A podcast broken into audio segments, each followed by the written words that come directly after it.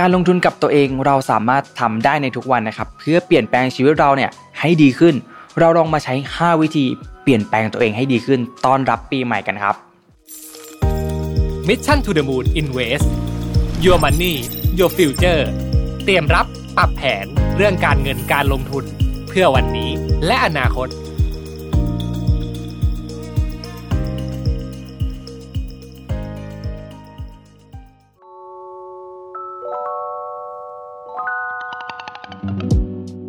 หนึ่งครับ invest in journaling your thoughts นะครับลงทุนในการบันทึกความคิดของคุณครับ มันไม่เหมือนกับการเก็บไดอารี่หรือว่าเขียนไดอารี่นะครับ การจดบันทึกเป็นเครื่องมือที่มีประสิทธิภาพ ที่นักธุรกิจและก็นักเขียนชั้นนำหลายคนเนี่ยใช้เพื่อการเติบโตในหน้าที่การงาน และส่วนตัวนะครับ ไม่เพียงแต่ว่าคุณจะได้เข้าใจความคิด ความรู้สึกที่ซับซ้อนของคุณนะครับ แต่การบันทึกประจำวันเนี่ยยังเพิ่มความคิดสร้างสรรค์ของคุณด้วย ปรับปรุงสุขภาพจิตของคุณ เพราะว่าบ่อยครั้งเนี่ยที่ชีวิตเราเข้าสู่การเปลี่ยนแปลงนะครับ คุณอาจจะรู้สึกแย่แล้วก็ลืมเรื่องราวดีๆ ไปนะครับ นั่นคือที่มาของการจดบันทึกครับสำหรับหลาย ๆ คนเนี่ยที่ ไม่เคยเขียนหรือว่าจดบันทึกเลยเนี่ยก็อาจจะเป็นเรื่องยากใช่ไหมครับ เรามาดูวิธีเริ่มต้นในการจดบันทึกกันเลยดีกว่าครับ เลือกเวลาที่ดีที่สุดในการจดบันทึกนะครับ อาจจะเป็นช่วงเช้าก่อนเริ่มวันใหม่นะครับ หรือว่าบางทีเนี่ยอาจจะเป็นก่อนนอนนะครับ การเขียนเนี่ยมันไม่ได้เพียงช่วยให้เราเนี่ยเข้าใจชีวิตเพียงอย่างเดียวนะครับ แต่ยังช่วยให้การนอนหลับของเราเนี่ยดีขึ้นด้วย ใครที่อาจจะเป็นคน คิดหลาย ๆ เรื่องก่อนนอน และอาจจะนอนตื่นขึ้นบนเตียงเป็นเวลาหลายชั่วโมงนะครับ เพราะว่าจิตใจเนี่ยกำลัง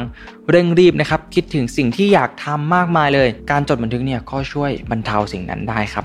เมื่อคุณเริ่มต้นเส้นทางการจดบันทึกเป็นครั้งแรกแล้วเนี่ยให้เน้นไปที่แบบฝึกหัดสัก2อสข้อนะครับ เพื่อช่วยค้นหาสิ่งที่ดีที่สุดสำหรับคุณนะครับ เช่น การเขียนสิ่งที่คุณรู้สึกขอบคุณในวันนั้นนะครับ หรือว่าจะเป็นการ ฝึกฝนเกี่ยวกับจิตสำนึกนะครับ เขียนสิ่งที่อยู่ในใจของตัวเราเอง โดยที่ไม่ต้องมีตัวกรองหรือว่าโครงสร้างใด ๆ เลยนะครับ เขียนเกี่ยวกับประสบการณ์ในอดีตนะครับที่ส่งผลกระทบต่อคุณนะครับ จดจ่ออยู่กับอารมณ์นะครับ จดเป้าหมายของคุณนะครับ คุณอยากให้ชีวิตของคุณเนี่ยเป็นอย่างไรในอีก 5 ปีข้างหน้าหรือว่า 10 ปีข้างหน้านะครับ คุณต้องทำตามขั้นตอนอะไรบ้างเพื่อไป ที่นั่นนะครับ เขียนแนวคิดสำหรับงานที่ผุดขึ้นมาในความคิดของคุณ มันอาจจะซับซ้อนนะครับ หรือว่าพยายามสร้างสิ่งใหม่นะครับ การจดบันทึกมีศักยภาพที่เปลี่ยนแปลงชีวิตของคุณได้อย่างมากมายนะครับ ถ้าเราเนี่ยทำอย่างสม่ำเสมอนะครับ ไม่ว่าเป้าหมายของคุณเนี่ยจะคืออะไรนะครับ คุณจะไม่เสียใจเลยนะครับที่ได้จดปากกาเขียนบันทึกไปนะครับ ไปดูข้อ 2 กันครับ invest in your sleep นะครับ ลงทุนในการนอนหลับ คนที่คุยโมเรื่องพลังตลอดวันเนี่ยจากการนอนแค่ 4 ชั่วโมง หรือว่านอนน้อยมากเลย ไม่ใช่คนที่ควรจะเป็นนะครับ พวกเขาเนี่ยกำลังขุดหลุมฝังศพของตัวเองนะครับ การนอนหลับเนี่ยไม่ใช่กิจกรรมอันน่าหนักอกหนักใจนะครับที่ทุกคนต้องทำมันมีความสำคัญต่อความเป็นอยู่ที่ดีของคุณนะครับ ในความเป็นจริงแล้วเนี่ยเป็นสาเหตุที่ทำให้ผู้คนจำนวนมากเนี่ยมีสุขภาพที่ไม่ดีนะครับ รู้สึกเครียด และโดยทั่วไปเนี่ยจะ ไม่มีความสุขในระยะยาวนะครับ There's practically no element of our life that not improved by getting adequate sleep นะครับแทบไม่มีองค์ประกอบใดในชีวิตของเรา ที่ไม่ได้รับการปรับปรุงโดยการนอนหลับอย่างเพียงพอนะครับ อันนี้ก็เป็นโคดของคุณอเลนาฮัฟฟิงตันนะครับ การวิจัยเนี่ยพบว่าการนอนหลับช่วยปรับปรุงหน่วยความจำนะครับ ลดความเครียด ทำให้คนรู้สึกเหงาน้อยลงนะครับทำให้สุขภาพจิตดีขึ้น ลดความดันโลหิตนะครับ ปรับปรุงอารมณ์ ทุกคนเนี่ยก็น่าจะรู้ดีนะครับว่าสิ่งที่กล่าวมาทั้งหมดเนี่ยสามารถเปลี่ยนชีวิตคุณให้ดีขึ้นได้อย่างไรนะครับ การนอนหลับคือเวลารีเซ็ตแล้วก็ฟื้นฟูตัวเอง เป็นสิ่งที่คุณเนี่ยสามารถลงทุนได้ในทุกวันครับ ทีนี้เราลองมาดูวิธีเริ่มต้นกันดีกว่าครับ คนเราเนี่ยก็จะใช้เวลา1ใน 3 ของชีวิตนะครับอยู่บนเตียงนะครับ เพราะฉะนั้นเนี่ย เราลงทุนในการเรียนรู้ว่าร่างกายของตัวเราเนี่ยต้องการอะไรเพื่อการนอนหลับที่ดีที่สุดดีกว่าครับ คุณอาจจะถูกเคยล่อลวงให้ซื้อที่นอนที่มันราคาถูกนะครับ อาจจะมีโปรโมชั่นอยู่แล้วราคาถูกมาก แต่คุณควรเสียเงินซื้อที่นอนที่มีคุณภาพที่ดีกว่านะครับ หากสามารถซื้อได้ ปิดไฟในห้องให้มืด แล้วก็ทึบที่สุดนะครับเพราะว่าแสงเนี่ยจะรบกวนการนอน และการทำให้ห้องของคุณมืดที่สุดเนี่ยช่วยให้การนอนหลับเนี่ยยิ่งสนิทมากยิ่งขึ้นนะครับ แล้วก็งดใช้โทรศัพท์ก่อนนอนนะครับ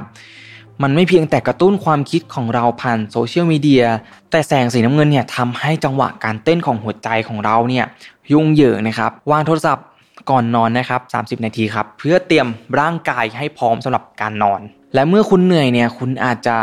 เคยหลีกเลี่ยงการงีบหลับนะครับ ซึ่งการงีบหลับเนี่ยมันไม่ใช่สัญญาณของคนอ่อนแอนะครับ แต่เป็นสัญญาณของคนที่ให้ความสำคัญกับสุขภาพนั่นเองครับ 3. ครับ invest in learning to enjoy being alone นะครับ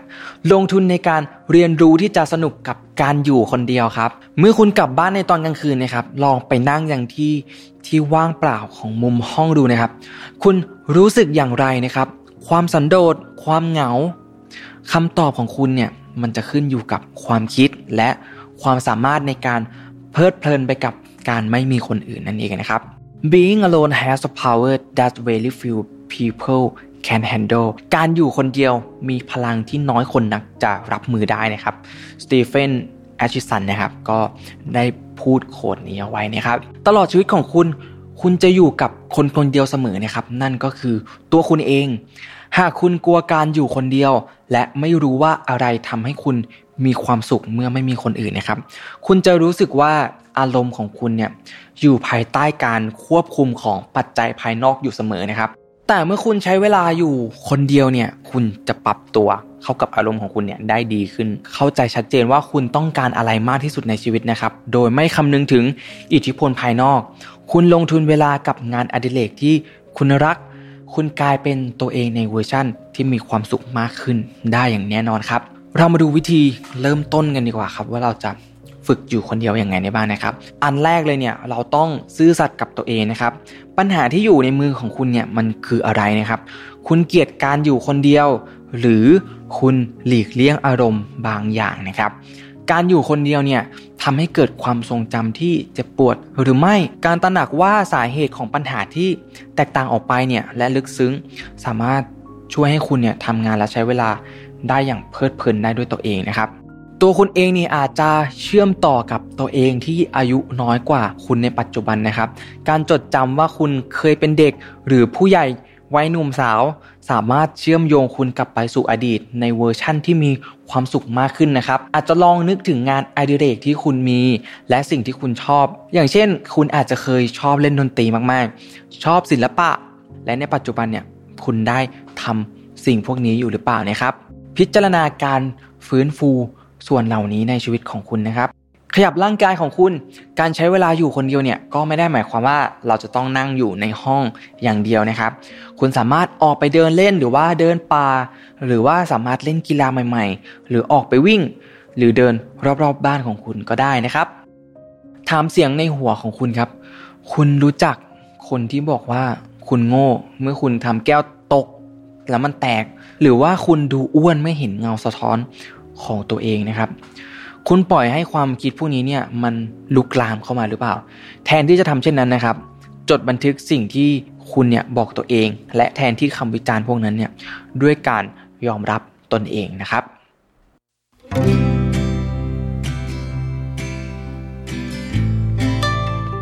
4. ครับ invest in reading more books นะครับ ลงทุนกับการอ่านหนังสือมากขึ้นนะครับ ความสวยงามของ การใช้ชีวิตในยุคปัจจุบันเนี่ยคือความรู้ไม่รู้จบนะครับที่มันอยู่ที่ปลายนิ้วของเรา ไม่ว่ามันจะเป็นหนังสือเป็นเสียงเป็น Kindle นะครับหรือว่าเป็นหนังสือกายภาพแบบเก่านะครับ หนังสือเนี่ยคือสิ่งที่ใช้เวลานับ 10 ปีจากประสบการณ์ของผู้เขียนนะครับ กว่าจะเขียนมาเป็นหนังสือเล่มหนึ่งรวบรวมประสบการณ์ต่างๆ แต่ใช้เวลาเพียงประมาณ 3 ชั่วโมงในการเรียนรู้หนังสือทั้งเล่มนะครับ if knowledge is power then reading is a super power ถ้าความรู้คือพลังการอ่านก็คือพลังอันยิ่งใหญ่ จิมคริกนะครับได้พูดโคดนี้เอาไว้ ทีนี้เรามาดูวิธีการเริ่มต้นกันดีกว่าครับว่าเราจะมาเริ่มฝึกอ่านหนังสือให้เคยชินอย่างไรได้บ้างนะครับ อันดับแรกนะครับ สิ่งสำคัญคือต้องเข้าใจว่า คุณต้องการเปลี่ยนแปลงอะไรในชีวิตนะครับ หากเป็นเรื่องสุขภาพจิตของคุณเนี่ยให้เริ่มต้นด้วยการ ค้นหาผู้เขียนและผู้เชี่ยวชาญในสาขานั้นนะครับ การค้นหาโดยใช้ Google เนี่ยมันก็จะช่วยให้เราเนี่ยเจอหนังสือที่ดีที่สุดอย่างรวดเร็วนะครับ ไม่ใช่ว่าทุกคนจะสนุกกับการอ่านหนังสือนะครับ บางทีเนี่ยคุณอาจจะเป็นคนประเภทอชอบหนังสือเสียงมากกว่าก็เป็นได้นะครับ ทุกคนเนี่ยก็ล้วนมีความชอบที่แตกต่างกันนะครับ เมื่อคุณได้ลองทำในข้างต้นแล้วเนี่ยก็ได้เวลาบริโภคอาหารสมองแล้วนะครับ จำไว้ว่าการอ่านก็เหมือนกับบุฟเฟ่นะครับ คุณอาจจะไม่เห็นด้วยกับทุกคำที่ใครบางคนเนี่ยพูดหรือเขียนเอาไว้นะครับ แต่ให้คุณเนี่ยเก็บสิ่งที่ชอบเอาไว้นะครับ และทิ้งสิ่งที่ไม่ชอบ เพื่อรักษาสิ่งที่คุณเรียนรู้ให้ดียิ่งขึ้นครับ ให้เขียนสิ่งที่คุณชอบและรู้สึกโดดเด่นในหนังสือ หรือสิ่งที่คุณได้อ่าน อาจจะลงบันทึกประจำวันในข้อที่ 1 ก็ได้นะครับ 5. ครับ invest in foods that make you feel good นะครับ ลงทุนในอาหารที่ทำให้คุณรู้สึกดีครับ มีการศึกษาทั้งหมดที่เกี่ยวข้องกับวิธีที่ผู้คนเนี่ยสามารถเพิ่มสุขภาพจิตและคุณภาพชีวิตผ่านอาหารที่พวกเขากินนะครับ เรียกว่าจิตเวชศาสตร์โภชนาการครับ จากการศึกษาระบบทางเดินอาหารของมนุษย์เนี่ยนักวิจัยพบว่าอาหารที่คุณกินเข้าไปเนี่ยเปลี่ยนอารมณ์ของคุณได้อย่างแท้จริงนะครับ เนื่องจาก เซโรโทนิน ซึ่งเป็นสารเคมีที่ส่งผลต่อความสุข และการนอนหลับของคุณเนี่ยมันผลิตขึ้นในทางเดินอาหารนะครับ ดังนั้นระบบทางเดินอาหารของคุณเนี่ยจะต้องอยู่ในสภาพดีนะครับ เพื่อให้สารสื่อประสาท ส่งเซโรโทนินเนี่ยไปยังสมองของคุณ แต่เมื่อคุณกินอาหารที่ไม่มีคุณค่าทางโภชนาการ แบคทีเรียในลำไส้ของคุณเนี่ยจะไม่สมดุลนะครับ และระบบทางเดินอาหารของคุณเนี่ยก็จะอ่อนแอลงครับ นักวิจัยเนี่ยยังพบว่าการบริโภคน้ำตาลของคุณเนี่ยเกี่ยวข้องโดยตรงกับความผิดปกติทางจิตนะครับ เช่นโรคซึมเศร้าอีกด้วย และก็สิ่งที่น่ากลัวกว่าไขมันในร่างกายของเราเนี่ยจริง ๆ แล้วมันคือน้ำตาลนั่นเองนะครับทุกคน เพราะฉะนั้นเนี่ยเราก็ต้องระมัดระวัง และก็เลือกอาหารที่ดีให้กับตัวเราเองนะครับ อาหารที่ดีที่สุดสำหรับร่างกายของเราเนี่ยก็คืออาหารที่มีสารอาหารหนานแน่นนะครับ หมอธรรมชาติวิทยาเนี่ยยืนยันอยู่เสมอครับว่า ยิ่งเป็นมิตรกับสิ่งแวดล้อมเนี่ยยิ่งดีครับผักและผลไม้เนี่ยเป็นทางเลือกที่ดีที่ร่างกายของคุณเนี่ยต้องการนะครับและโปรตีนเนี่ยยังเป็นสารอาหารหลักที่จำเป็นต่อร่างกายของเราด้วยนะครับ เพื่อให้การทำงานในร่างกายของเราเนี่ยมันทำงานได้ดีนะครับ และเราเนี่ยก็จะมีพลังในการทำงานทั้งวันนั่นเองนะครับ สรุปดังนี้นะครับ 1 ครับลงทุนในการบันทึกความคิด ของคุณนะครับ 2. ครับ ลงทุนในการนอนหลับของคุณ 3. ครับ ลงทุนในการเรียนรู้ที่จะสนุกกับการอยู่คนเดียวนะครับ 4. ครับ ลงทุนกับการอ่านหนังสือมากขึ้นครับ และ 5. ครับ ลงทุนในอาหารที่ทำให้คุณเนี่ยรู้สึกดีนะครับ เป็นยังไงกันบ้างครับกับเนื้อหาในวันนี้นะครับ หวังว่าจะเป็นประโยชน์กับผู้ฟังทุกคนนะครับ ก่อนจากกันไปเนี่ยก็อย่าลืมกดไลค์นะครับ กดแชร์ กดติดตามให้ด้วยนะครับ แล้วพบกันใหม่ใน episode หน้านะครับสำหรับวันนี้ขอบคุณและสวัสดีครับ Mission to the Moon Invest Your Money Your Future เตรียมรับปรับแผนเรื่องการเงินการลงทุนเพื่อวันนี้และอนาคต